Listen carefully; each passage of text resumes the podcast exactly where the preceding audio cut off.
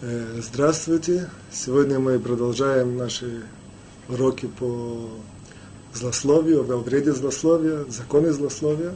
Сегодня у нас пятый урок, и мы прямо приступаем к делу. Э, единственное, я очень надеюсь, что сегодня мы закончим первый параграф э, книги, поэтому я бы хотел в введении, то есть первой части нашего урока, сделать некоторые, в принципе, обобщающие положения, того, всего того, что мы учили до сих пор. Однако, прежде чем я это сделаю, я хочу отнестись к двум э, вопросам, к двум, э, можно сказать так, э, замечаниям, которые я слышал по поводу этих уроков. Я хочу к этому отнестись. Так, первый вопрос был следующий. Примерно он так выглядел. Почему бы не сделать урок в форме только законов? То есть, в принципе, поскольку мы учим законы злословия, может быть, было более практично посвятить весь этот час э, непосредственно самим э, урокам, э, самим законам. То есть э, делай так, не делай так, в этой ситуации так, в этой ситуации не так. То есть как бы меньше времени уделять внимание э, каким-то вещам концептуальным или вещам э, определениям или базисным положениям. Вот. В принципе, это формулировка вопроса. Я хочу, этот вопрос действительно интересный. То есть я, я знаю, что многие люди, которые, не, некоторые люди, которые мне говорили свое мнение, им, им именно нравится это такое введение. Однако, однако, поскольку я слышал и другое мнение, я хочу к этому отнестись. Вот. И немножко подумав на ответ на этот вопрос, нашел, что в принципе есть пять ответов. Пять ответов, почему очень важно делать такие общее положение и, и немножко глобально смотреть на вопросы языка и злословия. И, если можно так выразиться, смотреть на этот вопрос концептуально. Я бы хотел просто пройтись по всем этим пяти ответам. И заодно мы можем выучить из этого очень много вещей, так как, в принципе, основная наша цель – это изучение Торы, мы увидим, что очень много вещей, связанных с так называемыми словами Торы, словами Торы мы из этого выучим. Нам трактат Сукот говорит, что иногда даже э, люди, которые учат Тору, их интересно слушать просто так, потому что даже просто слова, которые они что-то рассуждают и, и о простых жизненных вещах, это, из этого можно тоже много, много учить, много подчеркнуть информации. Итак, наш вопрос, для чего, в принципе, это концептуальное и общее введение, которое мы э, приводим во, во всех вопросах, э, во всех лекциях, во всех э, уроках. Первый вопрос, первый ответ, очень простой, в принципе, что это более интересно. Действительно более интересно. Однако в, в этом кроется еще и маленькая глубина, которую я хочу подчеркнуть. Э, есть мидраж, который рассказывает, что Раби Акива, когда он э, говорил какие-то слова Торы, он заканчивал все такими словами, часто, часто заканчивал такими словами, э, как ковтору, ковтору перах, то есть это переводится э, как бы э, пуговка и цветочек, такое типа выражение. В чем, это, в чем смысл этого? Объясняют комментаторы Мидраша, что в принципе, поскольку слова Торы, они э, параллельно, ведь мы знаем, что в храме весь интерьер, все вещи, которые находились в храме, они в принципе э, параллелями этого являются Параллельно этого является, я просто здесь вижу вопрос, я сейчас немножко, когда будет пауза, я, отнесу, я, я отнесусь к вопросу, который я вижу здесь. Вот. Итак, они являются, все вещи, которые мы видим в храме, они являются, они являются отображением э, духовных сущностей. Вот, например, э, менора, менора это, как сказать, на которой зажигались свечи, а, она является отображением э, Торы, в принципе, самой Торы. Теперь, те вещи, которые Абиакива говорил ко второй перах, это составные части от Менора, составные части от этого светильника. Вот. И мы знаем, правомерно спросить такой вопрос, что какой вообще смысл, почему, почему светильник, светильник этот был сделан в такой форме, почему его нельзя сделать было просто, для чего им нужно делать какие-то шарики или какие-то пуговки, какие-то, как-то его декорировать. Декорацию какую-то делать. Вот. Комментаторы объясняют, что в Торе, в Торе очень важно, кроме всего прочего, чтобы все, чтобы все было красиво, чтобы все было интересно и красиво. То есть это не просто какая-то вещь э, сторонняя, это вещь непосредственно связана с... Э, это, это вещь, которая является непосредственной частью самой Торы. Красота и интерес. И поэтому это одна из причин, поскольку мы делаем всякие видения, концептуальные положения э, в наших уроках. Второй ответ, я сейчас скажу, прежде я вижу вопрос, в какой ешиве я учился. Я учился в двух ешивах. Вначале я учился в ешиве русской выходцев из э, России. Это, я надеюсь, что не мешает, я просто вижу здесь вопрос. Я никогда не, не задавали вопрос, я сейчас отвечаю на вопрос. Учился в первой ешиве, называется Шавей Гола, выходцев из России, там учился год, после этого перешел в израильскую шиву, которая называется Эйхаля Тура или Прешбург, там я учился почти 7 лет, Рош Ишива, там Ярав Кушлевский, один из самых больших, наверное, авторитетов Талмуда в наше время. Так, второй ответ на вопрос, для чего мы делаем общее положение, какие-то концептуальные вещи, следующий что тоже, в принципе, простой, поскольку для более, иногда для более глубокого понятия законов нужно сделать введение. Для того, чтобы мы не спотыкались, когда мы дойдем до какого-то закона и не видели вдруг какую-то тяжесть, объяснить его внутренний смысл, для этого мы э, делаем какое-то базовое положение. Потом мы используем, например, такой классический пример. Мы определили, что языком человек управляет. Поэтому, когда мы видели такие законы, которых Хафицхайм приводит, что вред злословия, он сам, грех злословия, он самый большой грех, который существует, нам, нам стало просто, э, в принципе, э, объяснить это из-за того, что человек управляет, как известно, например, если есть какое-то предприятие. Человек, который руководитель, с него больше спрос, чем, на, чем спрос за, за, за урядного какого-то рабочего. Третий ответ – э, важный тоже. Почему мы делаем такие базовые положения, часто говорим в, в принципе, говорим какими-то правилами, а не говорим какие-то детали и конкретные вещи. Вот. Ответ следующий. В трактате Мегила приводится такое понятие, что есть такое, есть такое в изучении Торы такое понятие неблагочестивый ученик.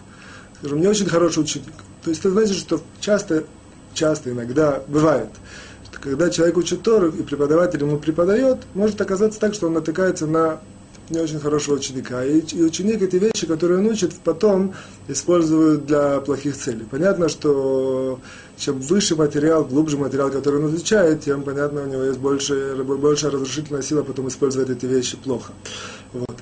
И ну, нам мудрецы передали, что, что иногда э, такое защитное называется защитный прием, это обличать э, слов, слова, слова Торы, какие-то правила в концепции. Так, таким образом, что как бы это идет не какая-то конкретная струя, а идет общая вещь. из этого каждый может понять по-своему. Каждый может понять не по-своему, на своем уровне. Вот. И поэтому это в, каком-то, в какой-то мере гарантирует, что если есть какой-то не очень хороший ученик, то он тоже поймет это по-своему, и, и это, это не, не, не, не ударит по, по материалу. То есть Всевышний обещает, что в этой, в этой ситуации он, он, он, он так это поймет, что он не, не сможет навредить. Немножко даже, может, даже глубокие темы, есть это в Ликуте Муарам пишет про это очень глубоко тогда, э, в некоторых местах. А, а, однако это тоже один из э, приемов, который я использую, поэтому я иногда говорю какие-то общие вещи, без того, чтобы в, в, иногда, то есть мы учим, конечно, конкретные законы тоже, однако я немалое время, немалый промежуток времени отвожу для того, чтобы говорить какие-то концепции. Э, четвертое объяснение, поскольку мы знаем, что Тора принципе, если не знаем, то сейчас узнаем. Основное предназначение Торы это не для того, чтобы получить много информации, и не для того, чтобы быть более умным, и даже не для того, чтобы как бы основное предназначение Торы это чтобы она вошла внутрь и чтобы она изменила человека. Это основной смысл. Вот. Поэтому тоже тут важно очень знать э, различные приемы, как можно добиться того, чтобы Тора зашла внутрь и, и, и, и могла даже, если так можно выразиться, распространиться по всем органам человеческого тела. Потому что, в принципе, это, это, что называется, ответственность самого человека, самого ученика, который учит. Однако, поскольку как правило, мы находимся в такой такой системе, что у нас нет непосредственного контакта, и нету, очень многие люди не знают, как работать над собой таким образом, чтобы Тора дать возможность Торе войти внутрь. Поэтому иногда нужно использовать, пользоваться различными приемами, чтобы, чтобы что называется, впихнуть в, в Тору вовнутрь человека. Поэтому иногда такие концептуальные вещи, более глубокие, они, они, они больше входят, лучше входят, чем какие-то просто какие-то формальные законы, которые человек может э, на, на, его человеческая система может поставить блокировку и не дать им войти. Грубо говоря, я таким образом мы даже приоткрываем маленькие секреты, насколько это можно.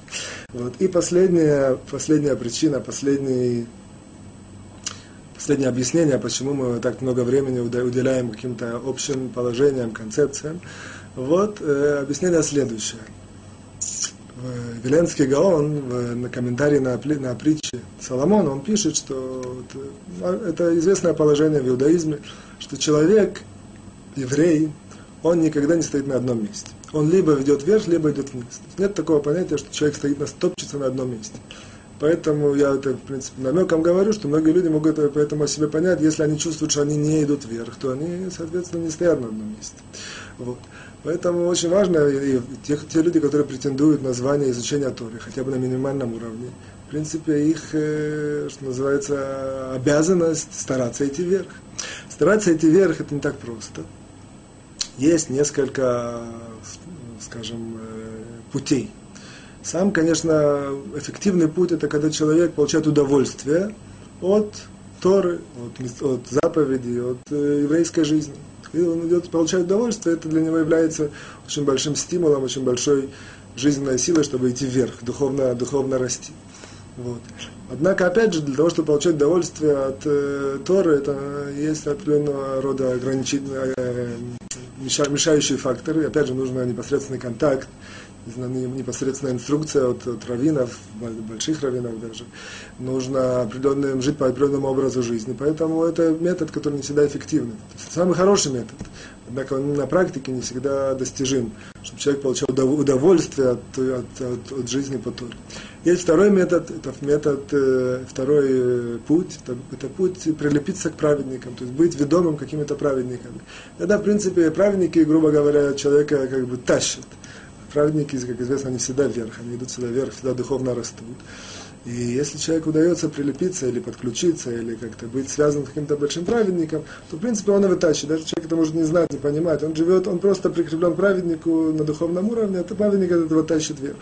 Опять же, для этого есть необходимое условие, чтобы он был прикреплен к праведнику, и в, наших, э, в нашей действительности это не всегда возможно, не всегда реально. Многие люди считают, что это даже не нужно, что они сами большие праведники. В общем, это метод, это путь тоже не очень э, э, на практике осуществим.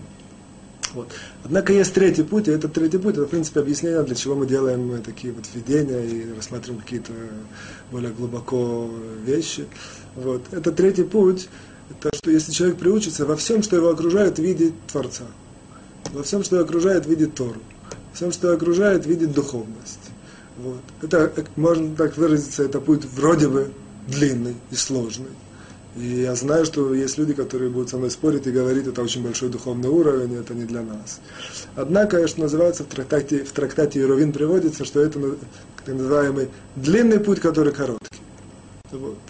Поэтому, опять же, я не развиваю немножко эту тему. Однако, что нам касается, что нам, что нам важно, поэтому если человек увидит, как, в принципе, все, на все в жизни можно смотреть глубоко, во всем видит какие-то проявления Творца в этом мире, на все видит э, более глубокие концепции Торы, в, этом, в этой ситуации у человека просто появляется немножко больше, пробуждается, больше, что называется, называется как, э, мотивация или больше даже придается духовные силы, действительно жить как-то более, более, более поднято на духовном уровне. И таким образом есть, появляется возможность ему э, э, выполнить вот это вот правило Веленского Гаона, идти вверх, а не идти вниз, поскольку если мы не идем вверх, мы точно идем вниз. На этом я заканчиваю этот первый вопрос. Я дал пять ответов, для чего нам, мы часто объясняем вещи концептуальные, какие-то более глубокие, углубляемся, а не просто идем законы так, так, так, так, закон, закон, закон, закон. Вот. Второй, второе замечание или вопрос, который я слышал в свой адрес, следующее, это о, о некоторых ошибках в русском языке, Поэтому я хочу это отнестись к этому. Я, безусловно, человек, который... Русский язык для меня родной язык. Однако я не, не, практически его не потребляю в повседневной жизни. И до того, как я начал давать уроки, я вообще считал, что я почти его уже забыл. И я его потихоньку возрождаю, что называется. И действительно, поэтому я принимаю все, что я говорю с ошибками, и все, что я говорю неправильно. Я только надеюсь, что, тем не менее, вы меня понимаете. Однако, что важно подчеркнуть нам на уровне Торы, что, для, что, что мы из этого можем видеть, э, какие слова Торы мы можем из этого выучить, а именно следующее, что мудрецы нам рассказали, что еврит или святой язык, Лошана Кодыш, он, в принципе, является единственный язык, который является язык сути. Каждое слово там, каждое понятие, оно является принципиальным и существенным.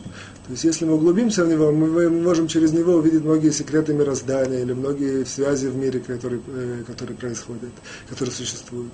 Вот. Все остальные языки, они являются языки мускамим, то есть они являются языки, которые, которые люди приняли, приняли, что это так. Каждое слово в них, оно принято, что это так. То есть мы на самом деле сегодня это не чувствуем, это прошло сотни, может даже тысячи лет, пока эти языки сегодня существуют. Однако корень всего этого, это были языки, которые, в них нет сущности. Настолько, насколько эти языки выходят от святого языка, в них можно найти какие-то элементы сущности. Однако суть этих языков, что называется, это суть э, принятая. То есть это принято так. Поэтому каждое понятие, которое существует на языке, это, в принципе, на, на русском языке, мы говорим про русский язык. Это понятие принято. Каждое слово это так принято, и поэтому мы выучили, мы знаем это. То есть мы не видим никакой глубины. Если начнем вдаваться в какие-то русские слова, или в русскую есть правила, то есть есть, есть э, дидактика, синтаксис и так далее, есть это. Однако, если начнем выдаваться слова, мы ничего не, не сможем глубокого выучить о нашем мире, ни, никаких глубоких вещей мы не, не сможем выучить. Вот. Поскольку русский язык является язык э, не сущности, а язык, э, несмотря на то, что есть такое понятие великий, могучий и так далее, в нем очень много слов, в нем очень много понятий, однако это язык принятый. Вот, поэтому мне кажется, что если даже, слышатся какие-то ошибки в русском языке с моей стороны или с, со стороны других людей, человек должен отнестись к этому снисходительно, должен отнестись к этому вопросу, должен просто если я употребляю слово какое-то так, и, и вы видите несколько раз, что я употребляю, а вы, вы чувствуете, что это неправильно по-русски, но вы понимаете меня. Я думаю, что этого достаточно. Иногда, тем не менее, иногда, тем не менее, есть люди, которым они так выразятся, это им режет слух вещи. Однако я слышал таких людей в свой адрес. Вот. И, однако мне кажется, что, ну, во-первых, можно отнестись снисходительно. Во-вторых, есть в этом немножко большой секрет, э, который я хочу приоткрыть чуть-чуть, и надеюсь очень не обидеть этих людей. Вот. Очень часто, если человеку режет слух какое-то слово, то просто такое, это мудрецы нам передают. Я в одной из лекций хочу развить эту тему. Вот, я хочу ее так назвать, вводное положение, там язык зеркала души. Есть много очень э, глубины в этом.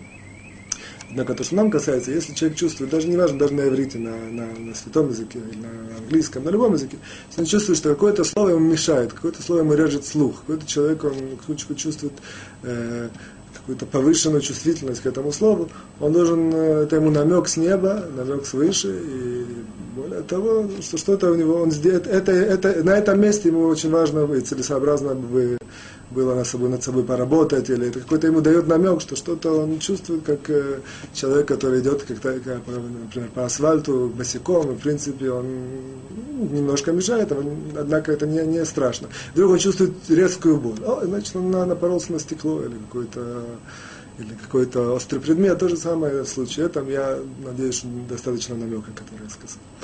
Вот. Теперь сегодня я бы хотел отнестись к такому вопросу, э, который называется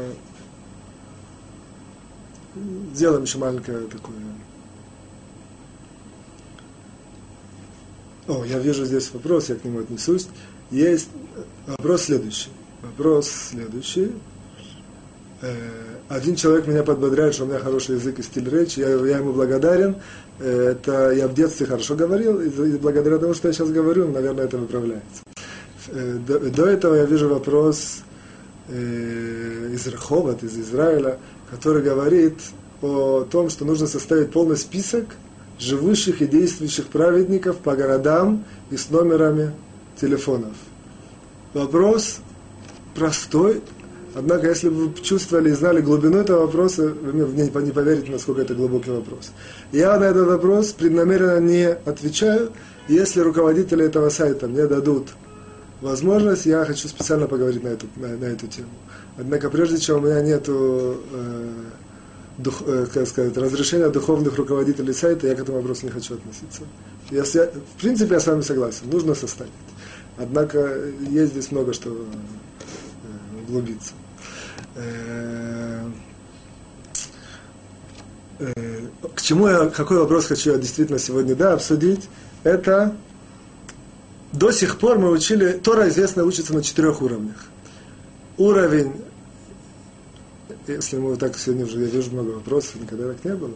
Однако, если мы так немножко говорим открыто, я вам скажу, что я, у меня есть такое хобби. Кроме того, в принципе, я учу Тору весь день, однако у меня есть такое хобби, я пишу песни на русском языке. Недавно я начал. Вот. И в одном из песен одни есть такие слова, и они сейчас нам подходят как эпиграф к тому, что я хочу сказать. Слова такие. Есть четыре, я не помню точно сейчас, из-за того, что немножко это мне пришло на ум, э, слова такие. Есть четыре э, составляющих, есть четыре души в понимании Тары.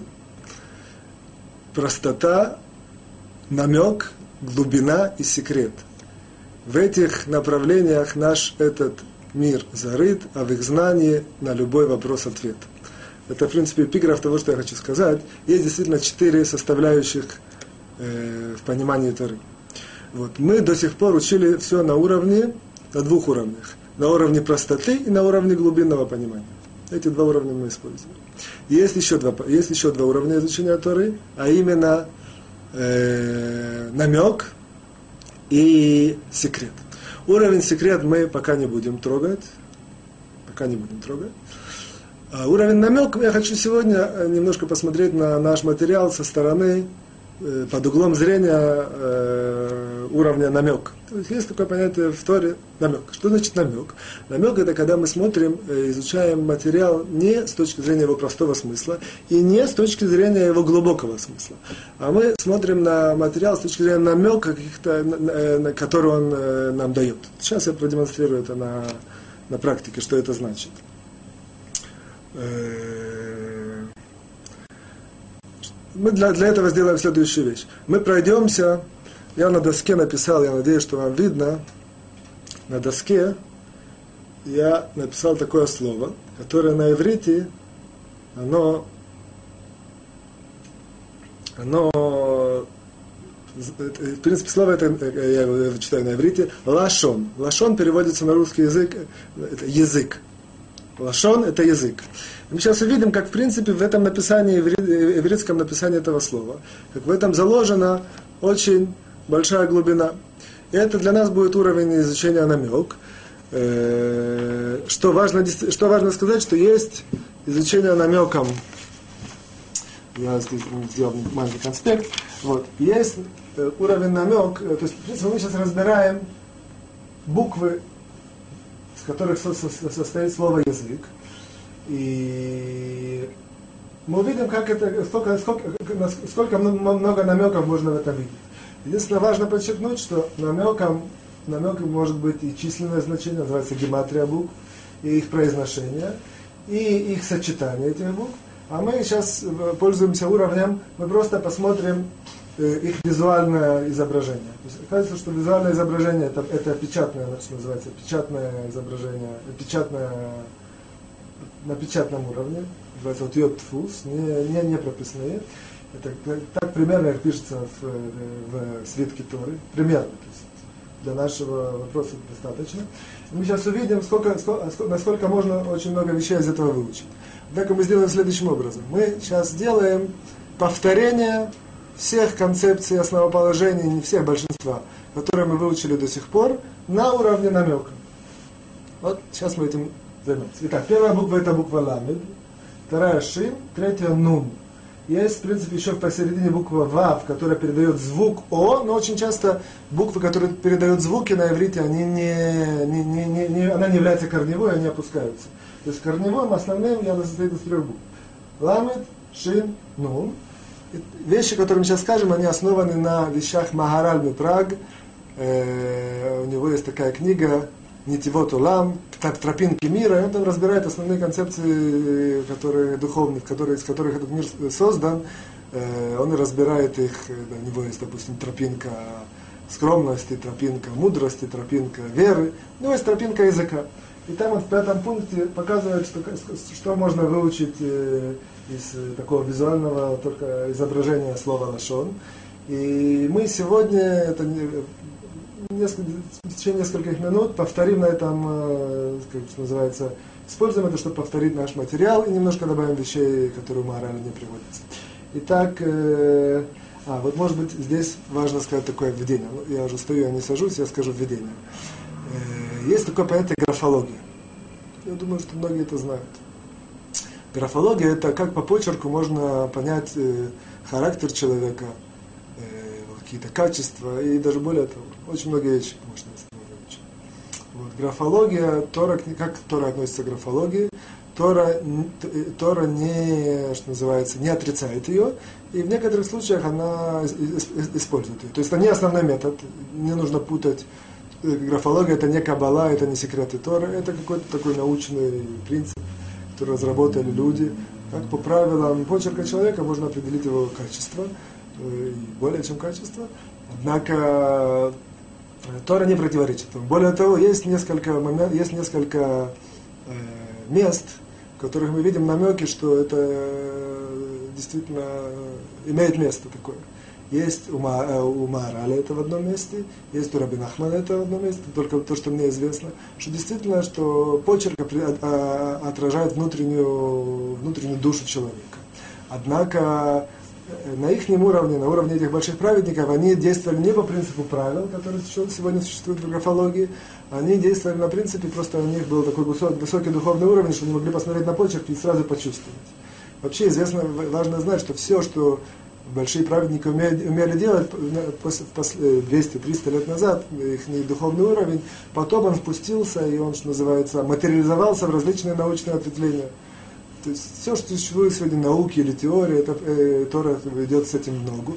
Однако это просто объяснение или, э, как сказать, э, попытка э, взять э, духовные субстанции больших людей и их разложить на какие-то теории, которые могут, смогут стать доступными всем людям. Я в это опять не углубляюсь. Итак, что, почему я привел графологию? Графология нам говорит следующий вопрос, следующая вещь, что есть, что называется, средний, средний, средняя часть, где, все, где мы все пишем.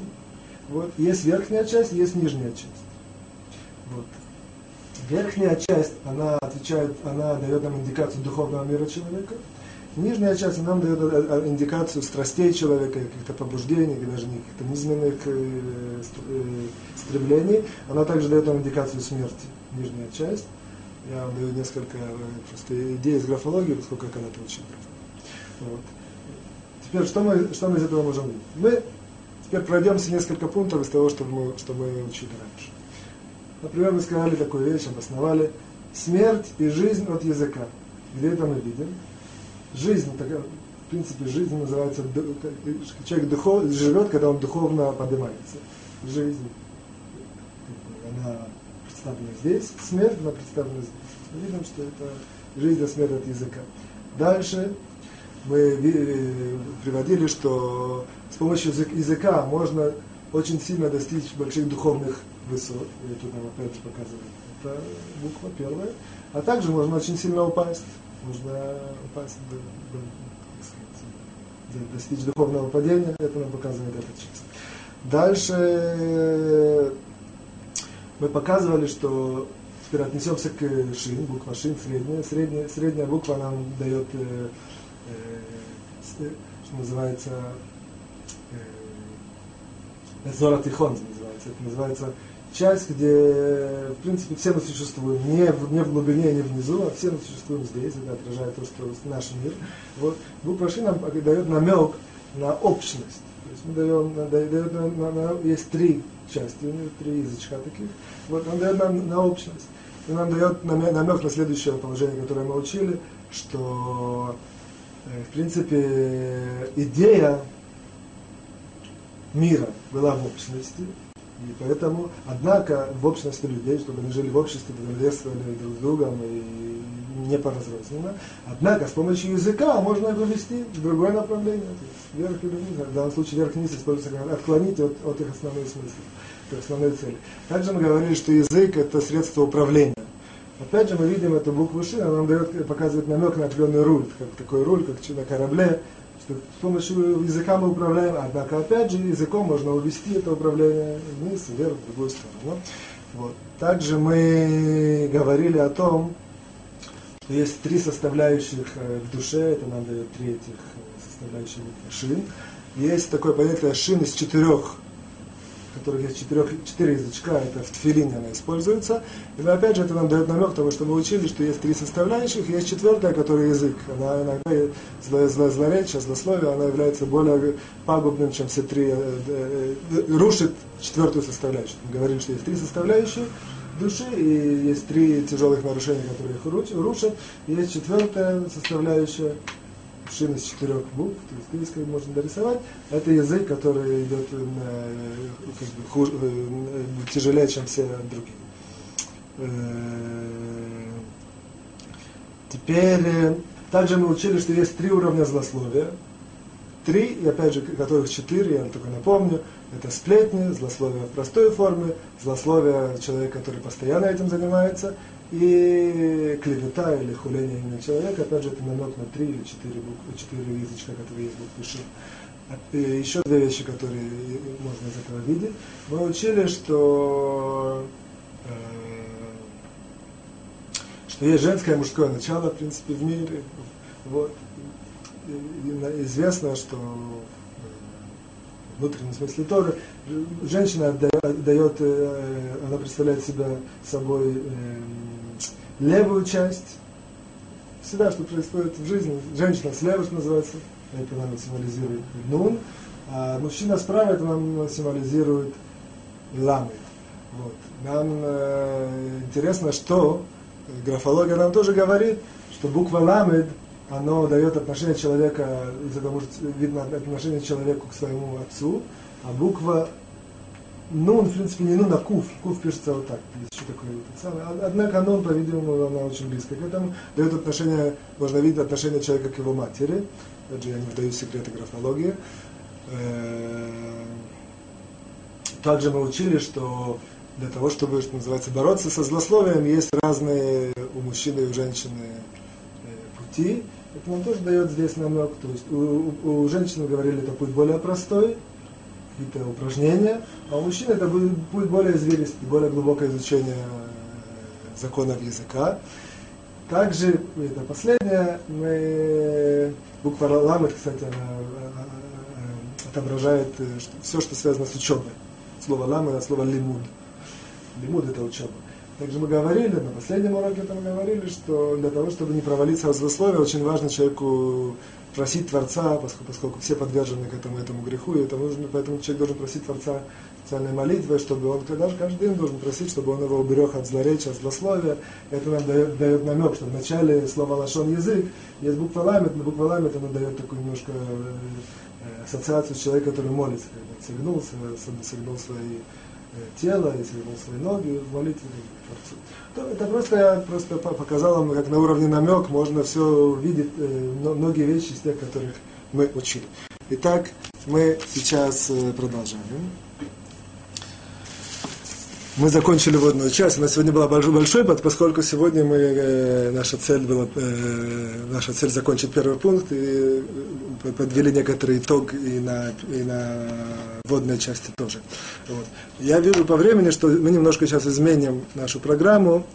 Мы сейчас пойдем непосредственно к законам и попробуем закончить сейчас первый пункт. Если останется время, то мы вернемся ко второй части, которая должна быть. Это Э, очередное нарушение, которое человек нарушает, когда он злословит.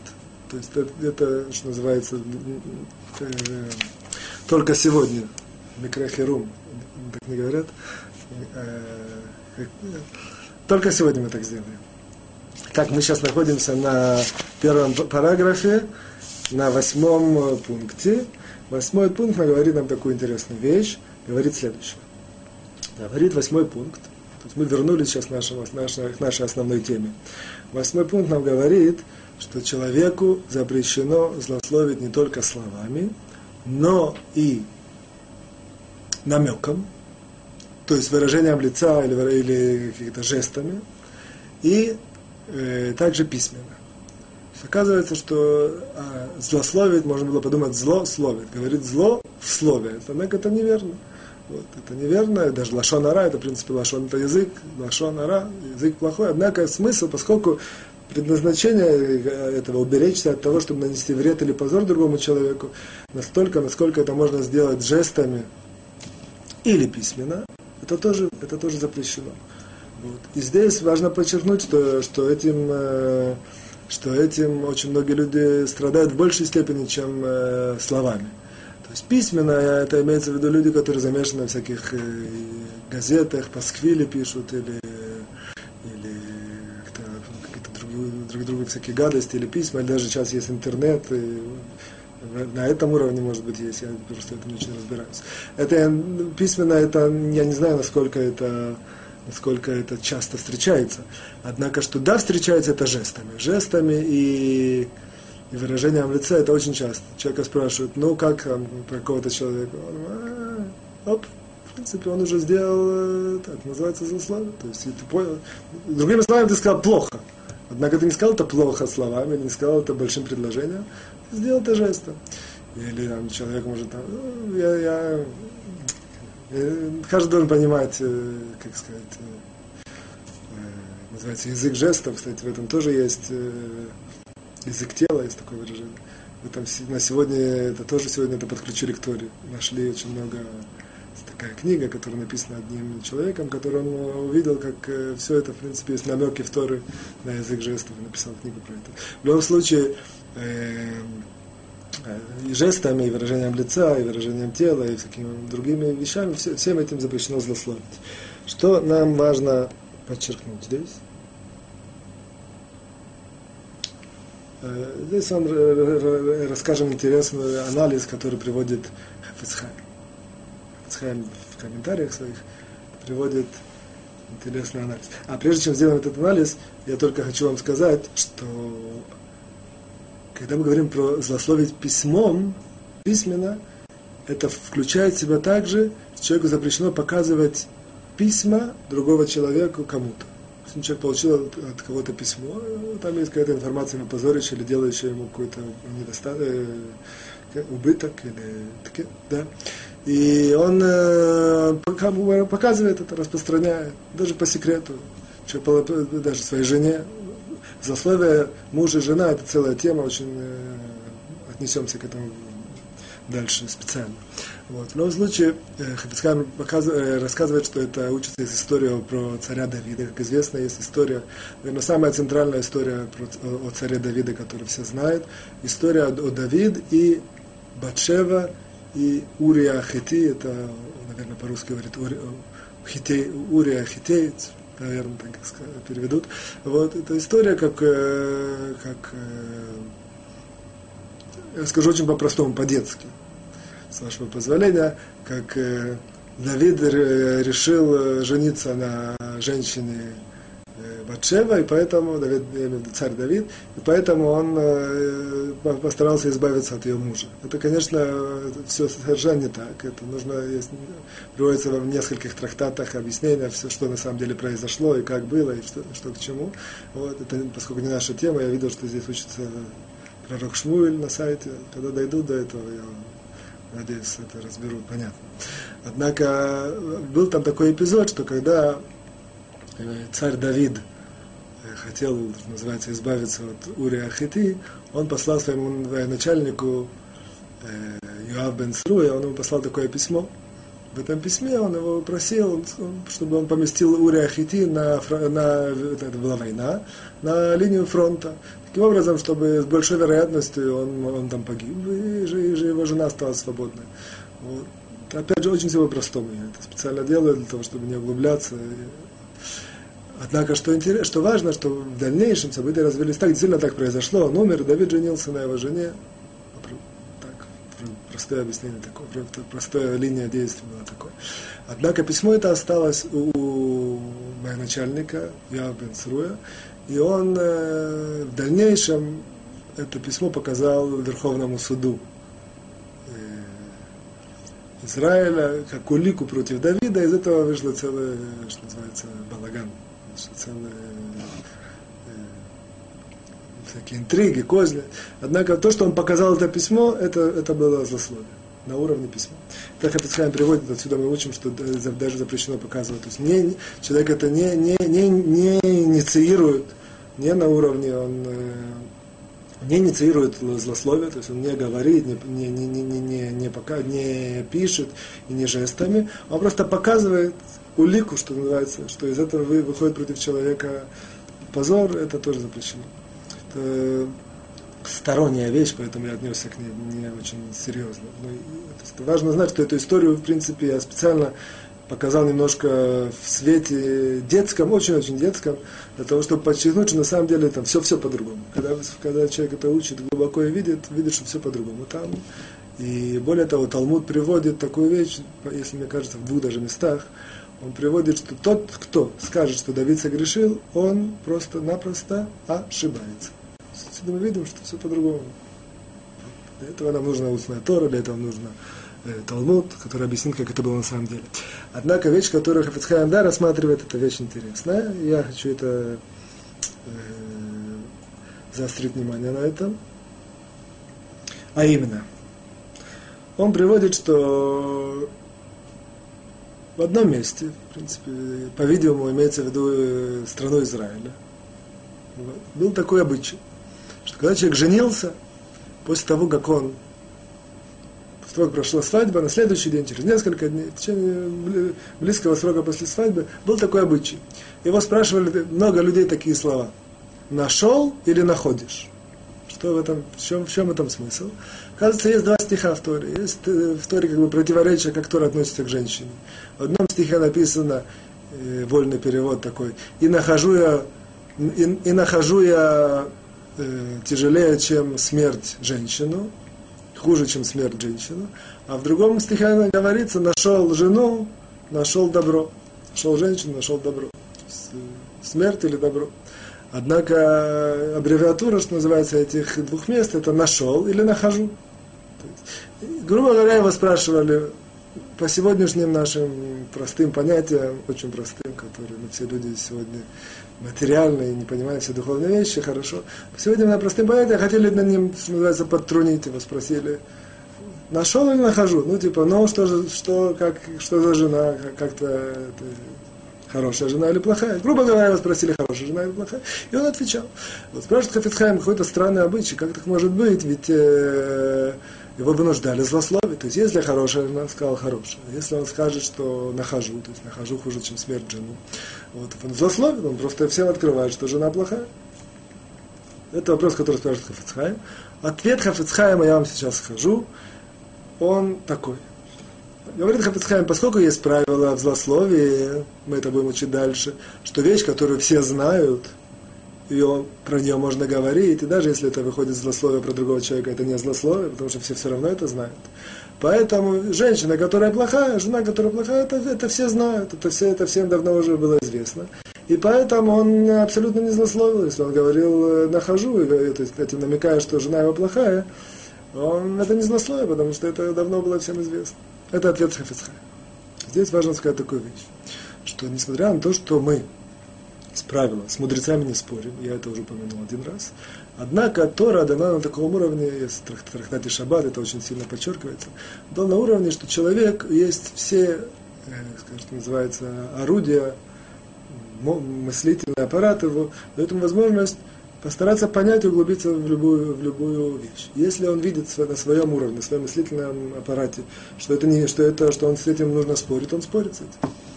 Э, в особенности это касается последних поколений мудрецов, ну, скажем, за последние 300 лет с ними, да, можно спорить. Можно спорить, можно спрашивать на них вопросы, можно постараться искать другие ответы. Вот. И, и поэтому это мы сейчас спросим здесь вопрос. Немножко э, э, ответ Хафицхайма, он немножко тяжел и странен, можно даже сказать, с нескольких сторон. И я бы хотел это, к этому отнестись. В, пер, пер, в первую очередь, э, не очень понятно, для чего его спрашивают. Ведь Талмуд не приводит такие ситуации, когда просто люди э, показывают, как люди смеялись друг с другом, или где люди делали всякие глупости, или прыгали на скакалки. Э, про это Талмуд не рассказывает. Что какой-то был глубинный смысл этого. Для чего вы спрашивали? Хафицхайм говорит, э, Хафицхайм, ответ Хафицхайма он не удовлетворяет понять, для чего его спрашивали. Хафицхайм говорит, что это не было злословие. Однако непонятно, для, для, чего, для, для чего его, в принципе, это все спрашивали. Чтобы он сказал злословие, которое, в принципе, не злословие. Вот. И второе, не очень понятная вещь, ведь по идее это так чувствуется, если мы смотрим этот Талмуд, э, приводится в двух даже местах, вот, э, что его спрашивают, то есть, если это все знают, и это все знают, почему его спрашивают после, после свадьбы, вообще для, для, для, для, чего смысл это все это обсуждать? Отсюда видим, что смысл вопроса был именно после того, как э, про, про, про, прошла свадьба, прошло несколько дней, он уже знает свою жену лучше и больше, и никто ее так не знает. Вот в этот момент его спросили, ну как, ну, хорошая жена или плохая? То есть, если это, и он скажет, плохая жена, это все знают, то есть непонятно, что он, что он, что нам приводит рассказать, все это и так знают. Отсюда мы видим, что намек в Талмуде, что он, рассказывает какую-то вещь, которую все не знают. Если все, все ее не знают, это значит засловие, если он скажет, что жена плохая. Вот, то есть, как бы такое вот э, тяжелое место. И, кстати, в случае, если упомянуть, так это известно всегда, что э, есть э, два праздника еврейских, которые Песах и Пурим. Пурим его особенность, одна из особенностей, что все одевают маски. Многие люди одевают маски. А Песах его особенность, кроме всего, что до Песаха э, люди очень тщательно ищут во всех за, за, за, за, за, за уголках своего дома хамец, то есть квашеное различные остатки хлеба и такого рода вещей. Вот. Так есть такое пословица, можно так сказать, выражение, что до свадьбы отношения между супругами, они на уровне пури. Каждый сделал свою маску, улыбается, все хорошо. А после свадьбы их отношения находятся на уровне Песаха. То есть на уровне, после этого каждый уже начинает выискивать и видеть в другом какие-то недостатки, какие-то тонкие места, какие-то вещи, которые до этого были неизвестны. То есть поэтому, когда его спросили, на, и, ну как жена, и он отвечал не очень хорошо, то есть нахожу не очень хорошо, то, по-видимому, это имелось в виду, что, что он как бы должен рассказать другим э, какой-то недостаток, или не то, что должен, но, по крайней мере, это, это, это, ждали услышать. И поэтому э, вопрос Хафицхайма, он действительно остается вопрос тяжелым, как же так можно, как, какой смысл, почему его спрашивали, и что, и что, он, и что в какой смысл того, что он отвечал, то есть, и как ему вообще можно было это, отвечать на этот вопрос. И вряд ли смысл, э, ответ, что, в принципе, он не отвечал. Если бы это было так, то Талмуд бы подчеркнул этот э, вопрос, что его спрашивали, а он уходил от ответа. Вот. Поэтому я предлагаю вам следующий ответ, который, мне кажется, крайней мере, он удовлетворит все вопросы, которые мы подняли. А вопрос, ответ следующий. Талмуд приводит, что есть три вещи, которые человек всегда хвалит. Так написано. Третья вещь – это покупка, жена и квартира. Э, не квартира, а место жительства. Человек спросит, ну, как переехал в новый район, новое место, как квартира, великолепно, отлично, а какие люди, соседи, отлично, все хорошо. То есть у нее склонность это почему? То же самое с женой, то же самое с покупкой. Почему? Потому что даже если это не так, человек понимает, что это такие вещи э, существенные, что если он еще начнет это сказать, очернять и говорит это в отрицательном свете, так он вообще упадет духом. То есть он вынужден подсознательно, он так вынужден это в своих глазах э, в красивом свете представлять, и это, поскольку он подсознательно делает это в себя, он, он это говорит и другим. Вот поскольку, как правило, это невозможно исправить, есть это очень тяжело исправить. Опять же, это правило не всегда. То есть есть ситуации, когда есть всякие люди странные, есть ситуации странные, есть люди, которые любят жаловаться, люди только рассказывают плохое. Однако речь идет про добропорядочных евреев, которые, о которых, в принципе, это основная, э, что называется, э, кагалияд, Талмуд, Талмуд об, об этих людях говорит. Вот, и так это. Вот. Отсюда мы видим, что, в принципе, если человека спросить, ну, как жена, как правило, это действительно практика показывает. Как правило, он, если нет, пока не, не существует каких-то трений, сильных проблем, правило, он говорит, будет, будет говорить только хорошее. Такая, какая природа человека. Поэтому, вероятно, нам Талмуд пришел на, на, на, намекнуть на следующую вещь, что этим вопросом э, люди хотели человека, э, что называется, улучшить отношения между, между супругами. То есть, если действительно жена хорошая, он скажет хорошо, ну, хорошо. А даже если жена не очень хорошая, жена плохая, то, зная это правило, э, психологическое правило, человек, как правило, будет говорить хороший. Поскольку много людей спросят, и он всем ответит, все нормально, отлично, она там нашел какие-то дефекты, однако есть в других местах положительные стороны, будет стараться подчеркнуть эти положительные стороны. Таким образом, он, в принципе, приведет, себе, приведет себя к тому, что действительно внутренне с нее начнет относиться лучше. Такое есть понятие психологии, психосоматика. То есть человек, когда себя убеждает в чем-то, ну, может себя убедить даже в тех вещах, которые ну, в точности да наоборот. По-видимому, очень можно сказать, поэтому не злословие. То есть, по-видимому, человека спрашивали этот вопрос, и никогда, никто никогда не отвечал, нашел я хуже смерти жену. Всегда человек отвечал, нахожу лучше, конечно, великолепно, отлично, очень хорошая жена, слава Богу, что я женился и так далее. Вот. И поэтому, а смысл чего? Мы понимаем, для чего его спрашивали. Для того, чтобы таким образом побудить человека говорить хорошее о своей жене, и поэтому его их отношения улучшат, даже если они не очень, не очень хорошие. Переходим к девятому, последнему пункту первого параграфа, говорит нам следующую вещь. Говорит, что э, даже если человек говорит злословие про другого человека, однако внутри этого злословия он включает себя тоже. То есть он говорит про себя злословие и про другого человека. Для чего? Таким образом, ему кажется, что таким образом можно, это не злословие, и он, как бы, грубо говоря, на, на этическом уровне себя оправдывает, говорит сам себе, ведь я же говорю про себя тоже. Я говорю про себя тоже, поэтому если это меня не позорит, так и его это не, не должно позорить. Вот. Говорит нам Хафицхайм, что это все равно запрещено, это злословие. То есть постольку, поскольку зло, э, выходит злословие про другого человека, от того, что сам себе, сам, человек сам себя включает в это злословие, говорит тоже про себя, это не, не, не, не дает ему легитимизацию говорить про другого человека плохо.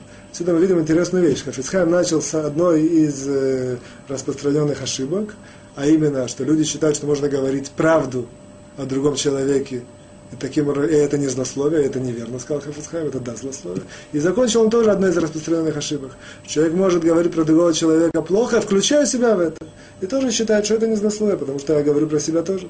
Я говорю про себя тоже, поэтому я, я не, не, буду себя позорить. Или, там, для меня это не позор, для него это не позор. Это тоже, на самом деле, вторая ошибка. То есть начали с ошибки и закончили с ошибкой, которая существует у людей по отношению к злословию. Вот. В принципе, первый, первый параграф на этом заканчивается. Мы видели, что первый параграф он был относительно вводным, относительно э, того, что мы видим дальше. Практически не было в нем каких-то конкретных случаев или конкретных правил, как действовать в той или иной ситуации. Были какие-то общие базовые положения. Можно только сделать такое маленькое резюме, что мы видим, что э, следующую вещь. Видим, что Две вещи. Первое, мы видим, что человек постоянно в злословии ищет различные рода, различного рода разрешения самому себе. Пытается что-то придумать так, чтобы, э, поскольку мы учили на том уроке, что злословие, все люди подвержены ему, если они не борются с ними, если не учатся, не молятся, чтобы не злословить, все люди подвержены. Это выражается в том смысле, в том плане, что человек старается как бы даже самого себя найти какие-то лазейки у самого себя, чтобы только позлословить. Вот. И второе такое правило, и оно нам будет мостиком к следующему параграфу, а, а именно следующее, что условия и цель, они могут разрешить слова э, по отношению, к другому человеку, у которых есть какой-то отрицательный контекст. Условия или цель, однако не ситуация. То есть мы видели, что не, не может быть ситуация никогда не может разрешить злословить.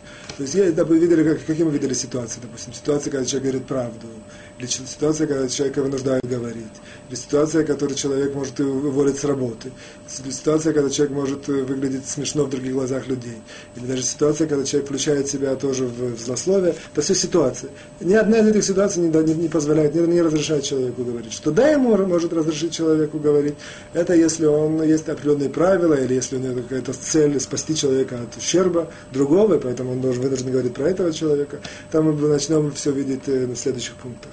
У нас есть пару минут, я бы хотел э, перейти к той части, которую мы пропустили. Какой есть запрет, мы не успеем его разобрать, однако мы начнем. Мы разобрали три запрета, которые человек проходит из злословия. Сегодня мы, в принципе, по, по, по, по плану должны разобрать четвертый. Четвертый запрет, он очень важный, интересный, поэтому я не хочу его комкать, однако я начну э, сегодня про него говорить. Это, это запрет следующий. Э, по-русски это переводится примерно так. Не ставь перед слепым то, от чего он может споткнуться. То есть лифней вер лодит михшоль. То есть, или по-простому, не, не, не, не, не причиняя, не делая такие действия, которые могут причинить другому человеку, нарушить, сделать нарушение, сделать какой-то грех. И также, опять по-русски, не ставь перед слепым, а мудрецы нам объясняют э, в Талмуде, что слепой имеется в виду человек, который слепой не имеется в виду слепой, который не знает э, в полном смысле слова. Это любой человек, который не знает, как в этой ситуации правильно действовать, и либо не хватает информации, либо ему нужен совет, либо он не знает э, закон, либо он э, может там прийти какое-то нарушение. В этом вопросе он слепой. Так вот, не причиняет ему слепому споткнуться. То человеку запрещено причинять ему споткнуться. Как это, какое это имеет практическое применение в случае злословия? Следующее, что если человек злословит, а тем более если он обладает таким харизматическим характером, и он, он э, часто влияет на других людей, они его начинают слушать. И он, если, тем более, у меня, если у него э, способность убеждать других людей, это в них входит, и они это принимают, эти вещи. И он, в принципе, сейчас сделал им э, грех. Он, он им причинил грех. То есть, из-за того, что он начал злословить, он, в принципе, кроме того, что он сделал, сделал преднарушения, которые мы уже учили, там, не ходи сплетником в своем народе, или не давай пустые слухи, вот, или там, не делай того, что ты можешь принести на себя болезни из-за злословия. Вот. А сейчас он делает э, нарушение, суть его нарушения в том, что он э, э, причиняет другим людям слушать злословие и принять, поверить и так далее. Однако здесь, говорит Хафицхайм, есть обратная сторона. Бывает наоборот, что человек, который не говорит, а слушает, он может, он может вынудить говорящего говорить. То есть, что имеется в виду? Имеется в виду, что начинается какая-то беседа. Человек может э, не говорить за слово, а может сказать, а вот ты слышал про Шмуля, про Абрашу? Слышал что-то про Абрашу? Давно уже что-то не слышал. Он знает, что он только, только достаточно зажечь этого человека, и он начнет говорить про Абрашу всякие не очень хорошие вещи. Вот. И в этом случае кто, кто нарушил, э, кто, кто, кто сделал это нарушение? Не говорящий. Говорящий, если начнет говорить, он сделает свои нарушения. Однако, кто сделал это нарушение? Человек, который ему побудил и вынудил говорить э. То есть он его как бы поставил перед слепым, перед говорившим, он поставил перед ним э, то, что он может споткнуться и начать говорить злословие против другого человека. Мы только начали этот э, запрет, и вам важно сам, сам по себе этот запрет имеет э, распространение на другие, на другие вещи, на другие ситуации. Мы это более подробно поговорим с помощью Творца в следующий раз. Желаю всего хорошего всем, счастья, успехов, хорошего настроения. До свидания.